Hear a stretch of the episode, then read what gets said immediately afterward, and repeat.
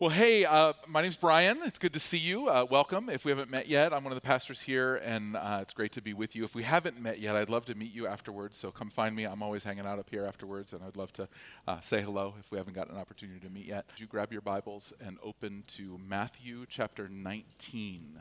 Matthew chapter 19. We are in week two of our fall practice series called Preaching the Gospel. Last week we tried to deal with two primary questions why preaching the gospel? And why a practice series. So uh, let me let me try to. Uh, I'm not going to recap why preaching the gospel because that was like literally the entire message last week. So you can go back and listen to that. I will encourage you to do that if you weren't here last week and uh, haven't caught up on the podcast or on YouTube. Let me encourage you to do that because uh, that message is really foundational to where we're going as we work our way through the rest of this series. So let me encourage you uh, to catch up on that. But let me answer briefly the question why a practice series? Because uh, I think it's important for us to get our heads around that. There are practice guides out in the lobby, and what you'll find on those practice guides is they're not so much studying more information, but they're inviting us into practice, into a way of living. And um, the, the reason we think that's so important is because we believe that Jesus was serious when he said that we should follow him that we are actually called to be more like him. In fact, uh, what you'll hear us say a lot is that apprentices of Jesus, disciples, those of us who call ourselves his followers, we're called to do three things that are three actions that make up the definition of what a disciple is. We're called to be with Jesus, we're called to become like Jesus, and we're called to do the things that Jesus did. That's not original to us. That comes from practicing the way, a ministry that we've spent a bunch of time with over the last uh, several years. Uh, but it's a, a great, kind of concise way of looking at discipleship. Be with Jesus, become like Jesus, do the things that Jesus did. But here's the thing I don't know about you, but in me, becoming like Jesus is a long process, and there's a lot of me and not a lot of Jesus a lot of times, right? That change process is challenging. And um, that's why we need to step into being changed to be more like Him. We have to have a way to understand change. And so uh, there's a process, you've, if you've been around, you've seen it before, but there's a process of change that we talk about that says uh, that the things we have control over, uh, teaching and community and practice, those things flow into changing us under the power of the Holy Spirit as we place ourselves in position to be cha- changed by Him, shaped by Him. And, and like most North American churches, we evaluated years ago and said um, our, our, teaching's not bad. That's pretty solid. I mean sometimes it's better than others but you know it is what it is. Um, the, the is pretty great. Like we have a, a, lot of really great connection. But but practice was woefully missing in fact what we did as we kind of evaluated our habits and rhythms is we said man our rhythms our habits look a whole lot like the world around us apart from coming to church on sunday morning um, we, we really need to address those practices. And you've probably heard me say almost ad nauseum we won't have the life of Jesus unless we take on the lifestyle of Jesus. Hence, practices. We engage these practices not so that you would get more information, but so that you would step into these practices. And so I say that so that I can say, don't just listen, but engage with your whole life. Um, if you are part of a community group, you're going to be walking through these practices. Uh, this week in the practice guide, there's a video that's being referenced that your community group leaders will have access to. And so, if you're not in a community group and you want access to that video, the best thing to do is join a community group. See, there you go. Um, but if you're not ready for that for whatever reason, um, you can on our website where you stream our sermon, you will see the link uh, there that you can you can access. You can also uh, call or email into the church office, and we can send that link out to you. So last week we talked about what the gospel is. This week I want to do a little compare and contrast to talk about what the gospel isn't in some ways that are uh, very common to the way that we hear the gospel spoken about in North America. I'm going to really lean into practicing the way for a lot of stuff uh, this week. It's a core part of what, what we're doing here. Um, and I, I want to just warn you up front that um, I believe in the next half hour I will probably offend almost all of you. So just be ready. I'm warning you ahead of time, and please have grace. I'm wrestling through this. You're wrestling through this. We're all going to wrestle through it together. Be charitable towards me. I will be charitable towards you as well. And I'll offend you along the way. So here we go. All right? Um, here, here's what I'm hoping to do today. Um, what I want to do is, uh, as we use this compare and contrast model, What, what I'm hoping to do is be as charitable as I can be to each of these positions, and I want to walk you through um, what they are, what's good about them, what's not good about them, or where they fall short of the gospel, and what it looks like for us to engage the totality of the gospel, both in our lives and in the way that we speak the gospel to others. The ways that I'm going to lay out, I don't believe are sufficient, but I want you to hear me say there's lots of parts of them that are good. They're just not sufficient. They're not the, the, the full totality of the gospel. My goal is not critique, but expansion. My goal is not to say, we've figured this out, we got it right. No, absolutely not. But it is to say, if the gospel that we're preaching is not the gospel that Jesus preached, we should probably at least evaluate that. We should probably um, recognize that we need to start with the gospel Jesus preached if we're going to end up with Jesus' gospel, right? That, that makes sense. And so I'm going to use this compare and contrast model. Jesus himself did that in the Sermon on the Mount. Uh, you, you probably remember he, uh, one of the elements of, uh, of teaching that he used was, You have heard it said, but I say to you. And so there's going to be a little bit of that compare and contrast. Um, I, I, wouldn't put myself in Jesus' category, so I'm going to uh, fast forward a couple thousand years to Dallas Willard. You know, of course, I would fast forward to Dallas Willard, uh, who also does some compare and contrast. If you read Willard's writings, he does a lot of work comparing what he calls the gospel of sin management to the gospel of the kingdom. And uh, that's what we're going to kind of wrestle with today. Willard uh, makes this statement uh, in the Spirit of the Disciplines. Uh, yeah, Spirit of the Disciplines. Uh, he says this We must do nothing less than engage in a radical rethinking of the Christian concept of salvation. Now, I, I want to be clear Willard's not talking about moving outside of the orthodox understanding of salvation. What he's saying is our understanding of the gospel comes from how we understand salvation. And so we really need to think are we asking the same questions? Are we meaning the same thing when we use the word salvation that Jesus and those who are walking with him used? For instance, when, when we're talking about salvation, we need to know what are we saved from? We need to know what are we saved to? We, we need to know is salvation primarily about going to heaven when we die? Is salvation primarily about forgiveness of sins, or is there something else that's going on in that conversation? There's a lot of good things that are being called the gospel that are good things. They're, they're, they're right things that should be spoken, they're just not the gospel. N.T. Wright makes this statement, and I would uh, affirm and agree with the way that he said it. I am perfectly comfortable with what people normally mean when they say, quote, the gospel. I just don't think it's what Paul means. In other words, I'm not denying that the usual meanings are things that people ought to say, to preach about, and to believe. I just wouldn't use the word gospel to denote those things. So, what I'm saying is, there's a lot of stuff that I'm going to say that's true that I'm going to say is not the gospel. And that's important for us to get because if we're called to preach the gospel, we want to preach the gospel that actually is the gospel. And so to do that, I'm going to ask you to listen to a story that you have probably heard a lot of times from Matthew chapter 19. We tend to look at that story from one angle, and I'm going to ask you to look at it from a different angle this morning. So Josiah is going to come and he's going to read for us uh, Matthew 19, starting in verse 16, reading through the end of the chapter. And I want you to listen to the question that Jesus gets asked about salvation and the way that he answers the salvation question.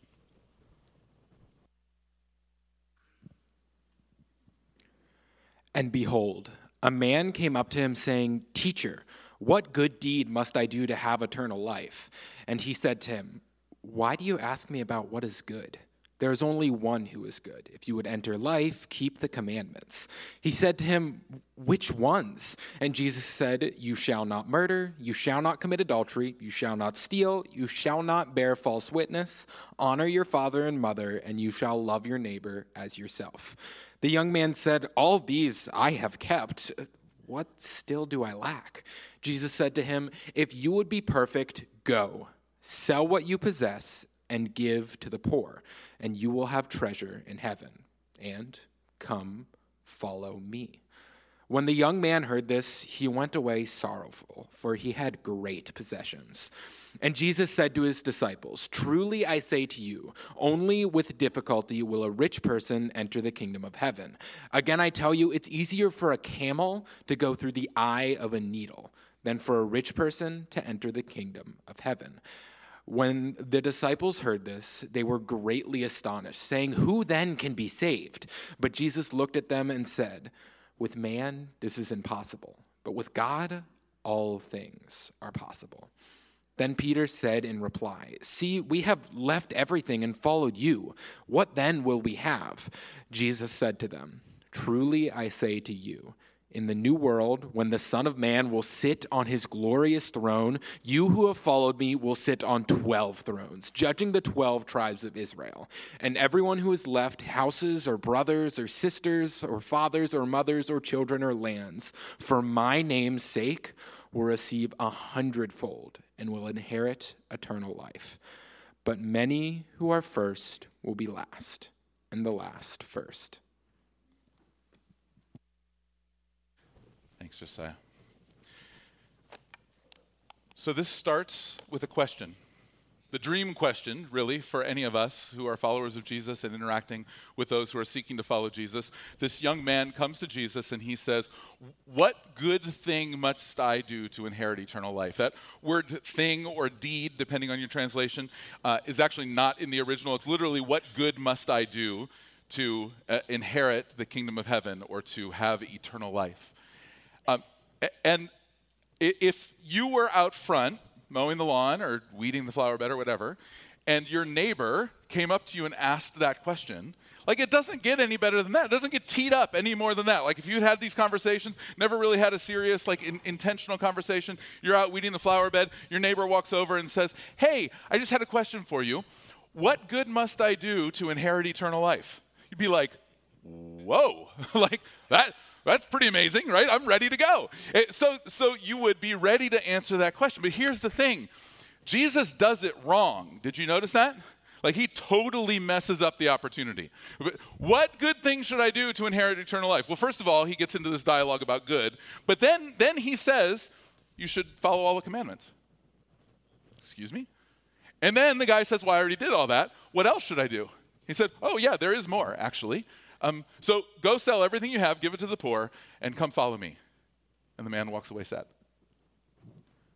Do you ever think Jesus is messing with your theology? Like, if you were around church, especially evangelical churches in the late 20th century, you know the way Jesus is supposed to answer the question Teacher, what good thing must I do to inherit eternal life? Do? You don't have to do anything. Doing is, a, is, is religion. We're not about religion. Instead, it's all been done for you. Just be in relationship with me. That's what Jesus is supposed to say. Don't you hate it when Jesus messes up your theology? Like, what's he talking about? What's he doing? There's this wrestling that I have, at least, as I read this and say, like, what, what's Jesus talking about? Now, uh, one of the things that you need to note about this passage is that there are a bunch of words that Jesus is going to use interchangeably. And that's a real key to understanding what's going on here. So, um, this man says, What good deed must I do to inherit eternal life? If you jump down to verse 23 and 24, Jesus is going to use the term kingdom of heaven as a synonym for eternal life. And then the disciples are going to use the term be saved. And Jesus is not going to correct them as a synonym for eternal life. Jesus is actually going to take eternal life, the kingdom of heaven, and being saved and conflate them all together into one, one idea. Because when Jesus is talking about eternal life, he's talking about a life that is now and a life that is then. He's talking about us entering in to a, a, life that is in the present, the kingdom of God is at hand, and will be ultimately. The kingdom is both already and not yet, as we talked about last week. So Jesus is using these terms, eternal life, kingdom of God, being saved, all as, uh, all as synonyms. And so what I want us to do is I want us to walk through the way that our gospels, the gospels that we often hear, um, uh, how they relate to that. And I'm going to answer for you a couple key questions as we walk through. I'm going to give you a, a popular level definition of that, that specific gospel. I'm going to tell you what's, um, w- where it fits within the larger story. We've talked about story over the last couple weeks, the four act story of creation, fall, redemption, restoration. So we're going to talk about how it fits within that, that overall narrative. We're going to look at what's good about the gospel. We're going to look at why that specific gospel falls short and is insufficient and what our response should be. So that, that's where we're headed. I'm, I typically would say, here are the three things that we're going to walk through. You're used to that. You hear that every single week. I'm not doing that this time because, um, like, like I said, my goal is to offend all of you in the next half hour, and I don't want you to get offended ahead of time because you'll walk out before I actually offend you, and that's probably not best. Probably better for me to offend you as we go. Hopefully not. I'm going to try my best not to do that. Uh, and please hear me say there are good things in all of these gospels, they're simply not sufficient. So let's start with what I'm simply calling the cheap gospel. I'm using that term cheap gospel uh, coming off of uh, Dietrich Bonhoeffer's use of the term cheap grace, but it can be talked about a bunch of different ways. John MacArthur uses the term easy believism. Uh, John Ortberg uses the term minimum entrance requirement gospel. Uh, the idea here is, as it's uh, stated, popular level summary you're a sinner going to hell. God loves you. Jesus died on the cross for your sins. If you believe in him, you'll go to heaven when you die. If you want a picture, you probably remember there's like a cliff on one side, a cliff on the other side, and the cross is in the middle, moving you from uh, death into life as a kind of a simple illustration. Now, there's lots of good things here about the easy believism gospels. If you look at the story that we looked at, the four act story of creation, fall, restoration, redemption and restoration. The easy believism gospel zeroes in on the middle. So there's not a whole lot of creation talk, not a whole lot of restoration talk, but the fall, sinfulness, and the redemptive work of Jesus is there present. So it kind of clips the ends, but it emphasizes the middle. What's good about it? Well, the easy gospel, the, the cheap gospel, uh, it emphasizes personal response. Now, if you grew up in a church like this, that may not be a big deal to you. But if you grew up in a mainline church like I did, or if you grew up in a Catholic church, the idea of being uh, called to personally respond to the gospel is actually a significant thing. And so that's, that's really good about this gospel. We are, uh, we each individually do need to respond to Jesus' call. We don't get to just uh, be absorbed into the crowd. We each, as individuals, need to hear the call of Jesus and respond. So that's a good thing about this gospel but there's some bad stuff. Um, the, the biggest problem with it, and you're going to hear me say this a lot this morning, this is nowhere close to what Jesus called the gospel. In fact, uh, if you read not just Jesus himself, but the entire New Testament, you're not going to find anything like this in the, in the New Testament. How many of you know Babylon Bee? Are you familiar with that? If you're not familiar with it, I would not recommend it. You're cynical enough on your own. You do not need help. But um, there are some good things here and there. Um, so a couple years ago, there was a Babylon Bee headline. It's a, it's a satirical website that uh, kind of pokes fun at the church and Christians. Like I said, you're cynical enough. Um, there was a headline that said this Bible lacking sinner's prayer returned for a full refund. And then uh, the article, it's kind of made up afterwards. You know, there's, there's a guy, a fictional man, who is quoted as saying this I searched that Bible through and through, and I couldn't find anything about a magic prayer that I could lead people to say in order to instantly get them into the kingdom and have them be forever more secure in their eternal salvation, no matter what their life looked like afterwards. So he returned the Bible. Now, uh, that, that's satirical, but it points to a reality that the cheap gospel doesn't show up anywhere in the scriptures. The, the problem with the concept is not that any of those individual pieces are wrong. It's just that that's not the gospel that Jesus preached. And so, therefore, if that wasn't Jesus' view of salvation, it likely was not his view of the gospel either. Ortberg, in his book, Eternity is Now in Session, uh, says this The problem is that they're defining salvation as having their entrance application to heaven accepted rather than receiving life from Jesus from one moment to the next. And that idea of life is really key in the way the New Testament talks about salvation. What is salvation? Well, the New Testament talks about life as evidence of salvation. Jesus in John 10 says that um, he's come that we would have abundant life. In uh, Ephesians chapter 2, one of the kind of hallmark texts on uh, the, the doctrine of salvation says that you have been made alive in Christ. John in 1 John 5 12, uh, if you were, uh, uh, it's probably one of those verses that you maybe have memorized or that has been part of your early journey. John says this Whoever has the Son has life. Pretty straightforward. Life is kind of the, the shorthand for the result of salvation. Let, let me say it this way the gospel is less concerned about getting you into heaven and more concerned about getting heaven into you. That's the challenge with the cheap gospel. It's all about I can just get, go get into heaven.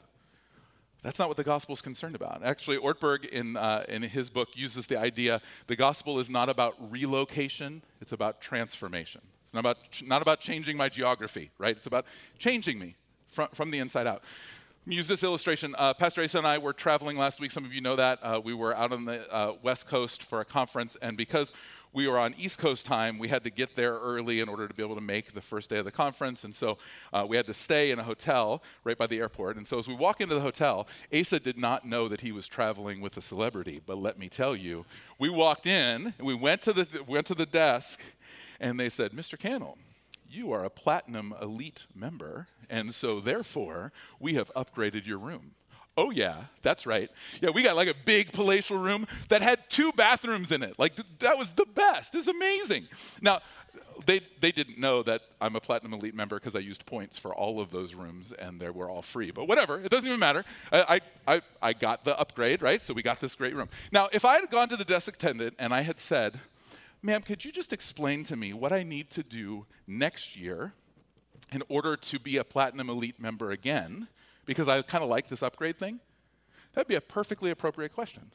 Like, of course, there's a way that you do it. You go through, you have a certain number of nights or whatever, and then you get that status. Now, imagine almost 26 years ago, right before our wedding, Amanda and I are having the night before this conversation, and I say to her, You know, honey, I really want to stay married. I want to maintain our marriage status. Can you tell me what the minimum that I need to do is? In order to stay married to you. If you don't know Amanda well, let me just tell you, the next day would have looked a lot different than it actually did, right? Because there's a distinct difference between a, a, a, a status at a hotel chain and a covenant relationship. That's the problem with the cheap gospel.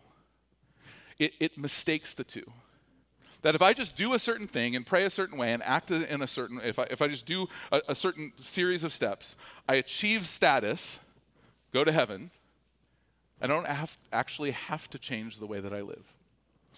Ortberg again uh, says it this way If we view salvation wrongly as making the cut, we end up inadvertently violating the Great Commission.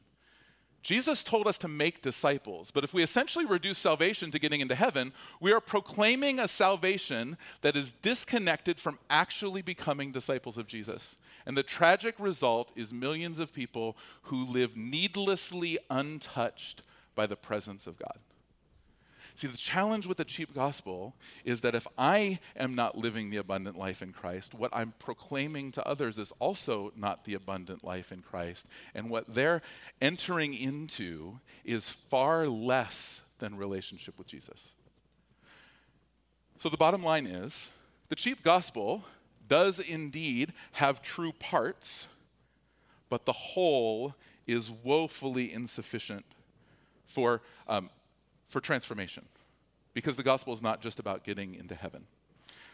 All right, so that only offended a few of you probably, but now we're going to step forward. The next gospel I want to look at is what I'm calling the hyper reformed gospel. This is going to hit a lot of you in offense, so let me try to work my way through it. I'm using the, the, the term hyper on purpose because there's lots of good things within Reformed theology, lots of good things within Reformed churches, things that are really uh, good to learn from and engage. I'm a fan. There's lots of stuff that I engage that's Reformed thinking. But on the edges, there's a gospel that can sound something like this God is a perfect, holy, and just God, full of both love and wrath. You are guilty before Him.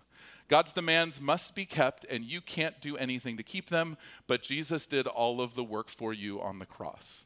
And a good Reformed person adds hallelujah at the back end of that. And, and, and, and hear me say, lots of good stuff here. The Reformed gospel, the hyper Reformed gospel, very different than the cheap gospel, is theologically robust. There's depth to it. Um, w- the problem is there's narrow depth primarily ar- around a few doctrines, but primarily around the doctrine of justification. Justification is kind of the hinge point of the hyper reformed gospel. And the challenge with that is that. Um, that justification, while a, a, a Christian doctrine, not a reformed doctrine, is not central to the gospel that Jesus taught. Now, it's a part, and it's a part of the gospel, but where the hyper reformed movement gets it wrong is it makes a part of the gospel the whole of the gospel. So I'm going to quote Dr. Al Mohler, who's way smarter than me, and if he was here arguing with me, I'd probably lose. But um, he's not here arguing with me, and instead I'm going to quote him from uh, the Together for the Gospel conference in 2019. He said this Justification by faith alone is not merely a way of describing the gospel, it is the gospel. Now, let me throw out a couple problems with that. Jesus talked about justification exactly one time. It was a very sweet story where he talked about someone being justified in a beautiful way one time. Paul talked about justification quite a bit more, but he only really unpacked it in his letter to the Galatians and then in a beautiful way in his letter to the Romans. He mentions it in Philippians, mentions it in 1 Corinthians, and it's not in the rest of his letters, not in any of Peter's letters, not in any of John's letters.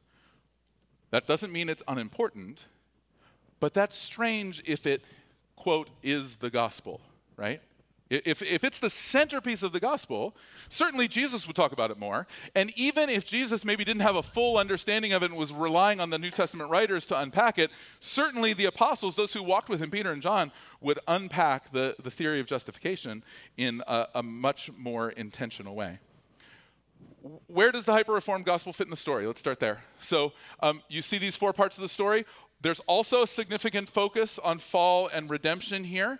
But the uh, Reformed gospel, because it's theologically more robust, will deal a bit more with creation and restoration. But on its edges, on the kind of the hyper Reformed side, uh, there's very little to do with being made in the image of God and the goodness that's inherent within our creation that's typically pushed over to the side.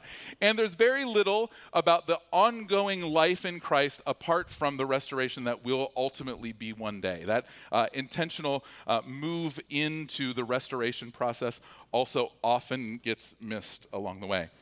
But there are some great strengths to the Reformed gospel. One of them is the Reformed gospel focuses on the cross, brings us back constantly to the cross, just as the Apostle Paul did.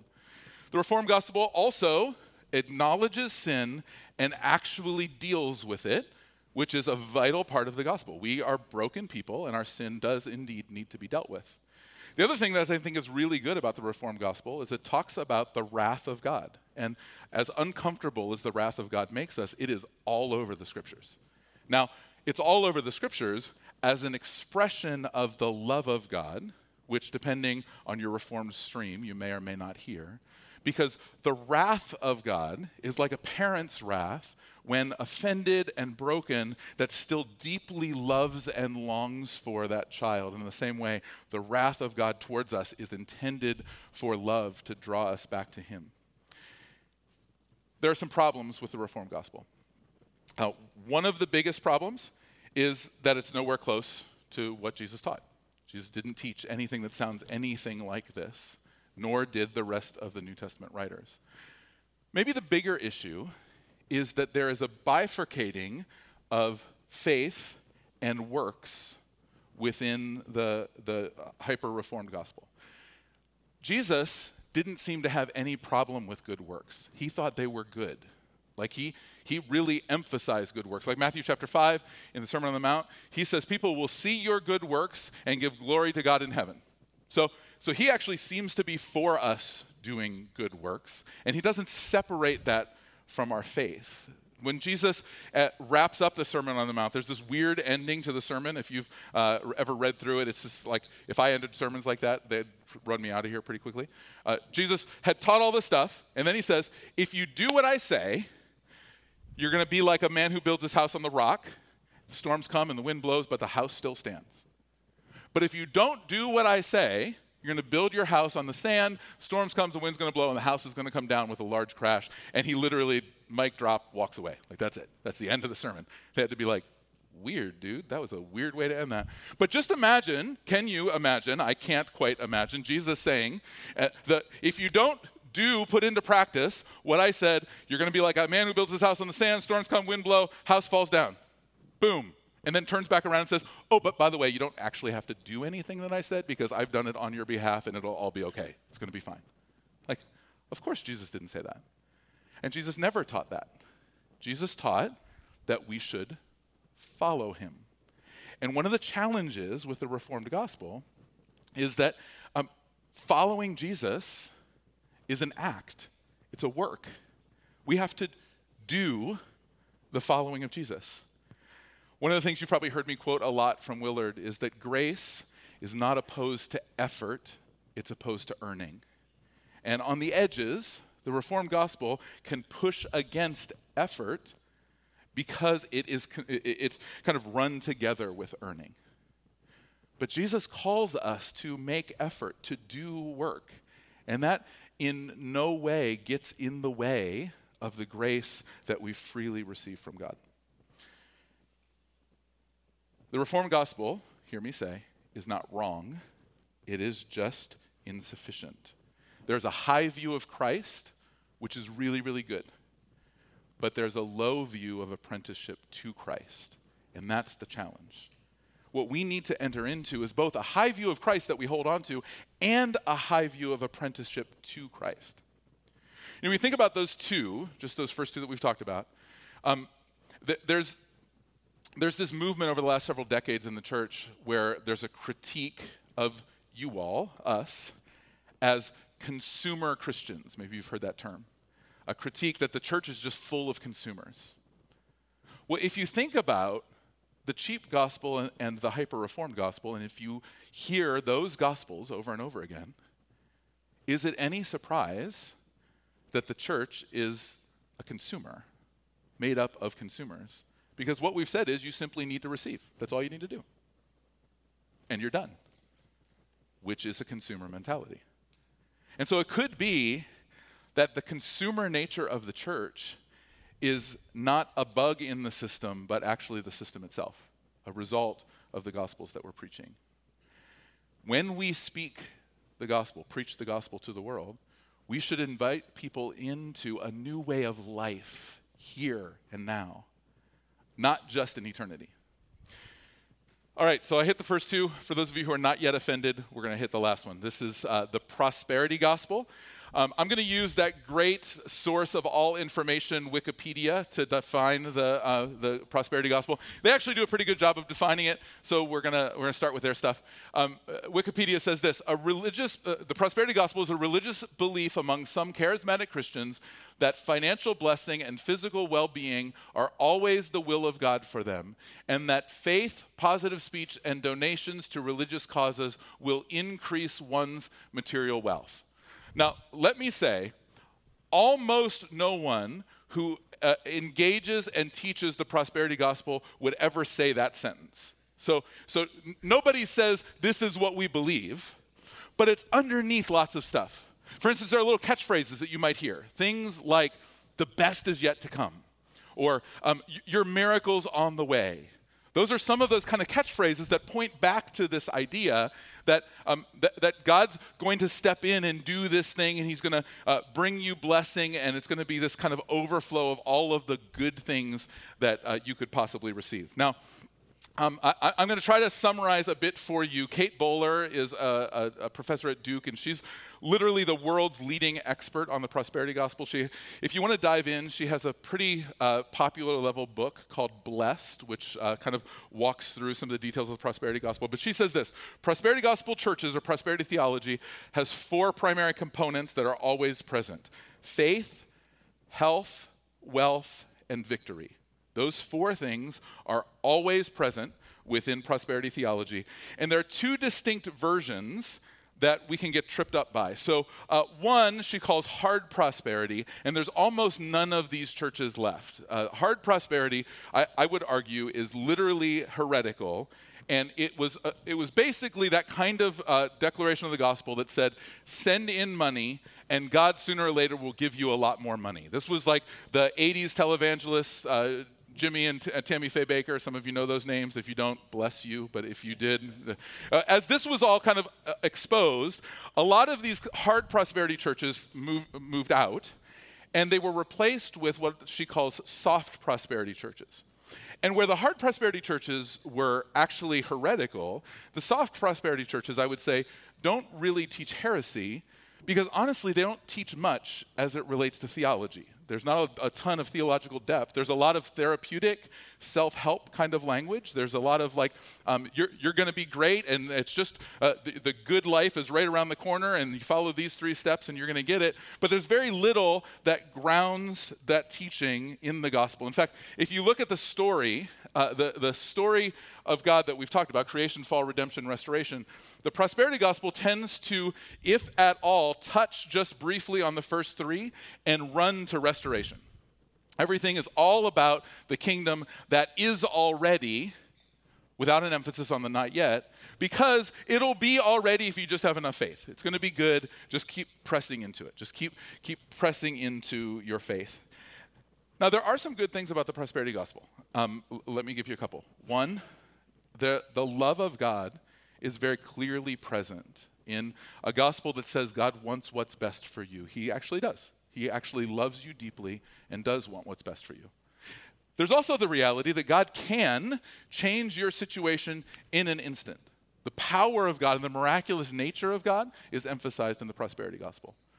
There are also the fact, just very tangibly, that the prosperity gospel churches tend to be on the front lines of things like uh, inner city restoration and uh, social work. And they also, way earlier than the rest of us, were full of multi ethnic people. The multi ethnic church has really been driven forward by the prosperity gospel churches. And so there are some good things that are there, but there are some pretty major weaknesses. Um, the first one, again, is this concept would be totally foreign to Jesus and the New Testament disciples, not just because they didn't teach it, but because they didn't live it. The, the life of the early church was anything but prosperous. And that's the major challenge is how do you explain what's actually happening on the pages of Scripture and what's actually happening in uh, many, many places around the world right now. The first two Gospels had a problem with not calling people to follow Jesus. This one calls people to follow Jesus the wrong direction, a, Jesus, a, a direction that Jesus isn't walking. And so the challenge that we run into is the challenge that we actually see back in Matthew chapter 19. So Peter comes to Jesus and says, We left everything and followed you. What then will we have? And Jesus says, You're all going to get a throne, and you're all going to get a mansion, and you're all going to get blessing. And if you left stuff, you're going to get that stuff plus more stuff in the life to come. And so Jesus said, Yes, there is blessing. The best indeed is yet to come, if by best you mean that you become a person that's full of self giving love, that is uh, full of abundant peace and joy. And if by yet to come you mean when you are in eternity with me, then indeed the best is yet to come. But the prosperity gospel is a, um, a, a, a an up and to the right kind of idea, right? That, that everything is just getting better all the time.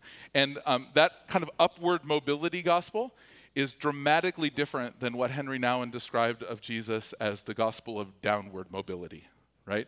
Jesus is, is moving down ultimately into suffering and death, and he's inviting us to do the same thing. The problem with the prosperity gospel is it, it is terribly disappointing when God doesn't do what you think he promised to do. One of the things that you've heard me say a lot is one of the fastest ways to walk away from faith is to hold God to a promise he never made. God did promise you some stuff, some really good stuff. He promised that he would always be with you. He also promised, by the way, that you would have suffering. It was very, very clear. In this world, you will have trouble. All of you and will. Not, may, not might, a few of you. All of you will have trouble. But he promised another thing take heart, I have overcome the world. And so there's hope. It's just not the hope that the prosperity go- gospel lays out for us. It, it's, a, it's a half truth, but not a whole truth. God does love you and wants what's best for you. It's just that his definition of best and your definition of best may be different at any given time. God actually is full of power and can do anything he wants at any moment. And often, that's leading us through suffering and difficulty because he actually has purposes for those things.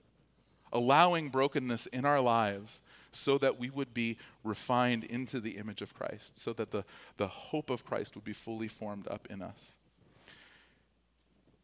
The problem, bottom line, is that God is not a formula that we can play out and get an expected outcome.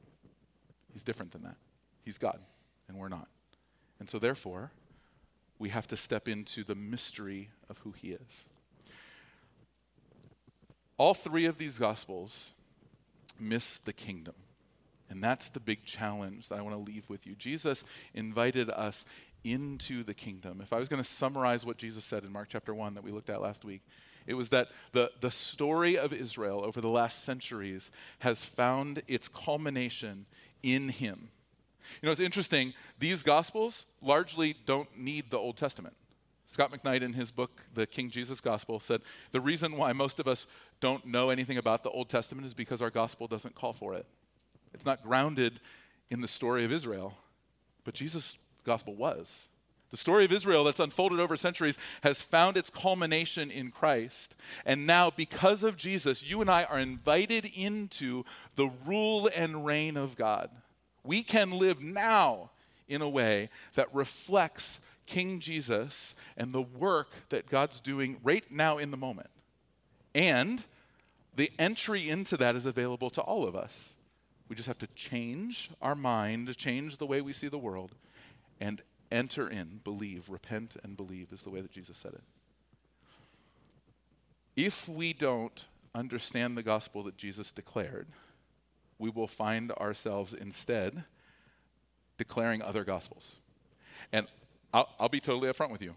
Um, I was having a conversation with somebody after the 8:30. I, I've used all three of these gospels at various times, depending on where I'm at in the moment. Um, not so much to teach others, although probably some of that too, but just to like manage my own life. I, I, it's very easy to find yourself, to find myself believing these things, but they're not the gospel. And so we need to come back to the reality of what the gospel actually is, and what it means for us to live that way. I'm going to invite the team to come. I know this was a lot of teaching and a lot of information. I just want to ask you a, a, a final question to think about as we as we go from here. And then after this, we're going to start to step into the way that all of this kind of works out practically um, as we preach the gospel in the world around us. At the top of the first four books of the New Testament, you're going to see a phrase. We'll call those books Matthew, Mark, Luke, and John. But if you look at the title in most of your Bibles, it will say something else. It will say the gospel according to Matthew, the gospel according to Mark or Luke or John. And, and, I think as we step into the idea of preaching the gospel, a fair, right question we should be asking is what's the gospel sound like according to me? Not like I'm write, writing scripture, and not like I'm uh, stepping in and creating something, but do I have an understanding of the gospel? Does the gospel, according to Brian, sound like Jesus' gospel? Or does it sound like something else? Is that the story that you're living in? Is that the story that you're inviting others into?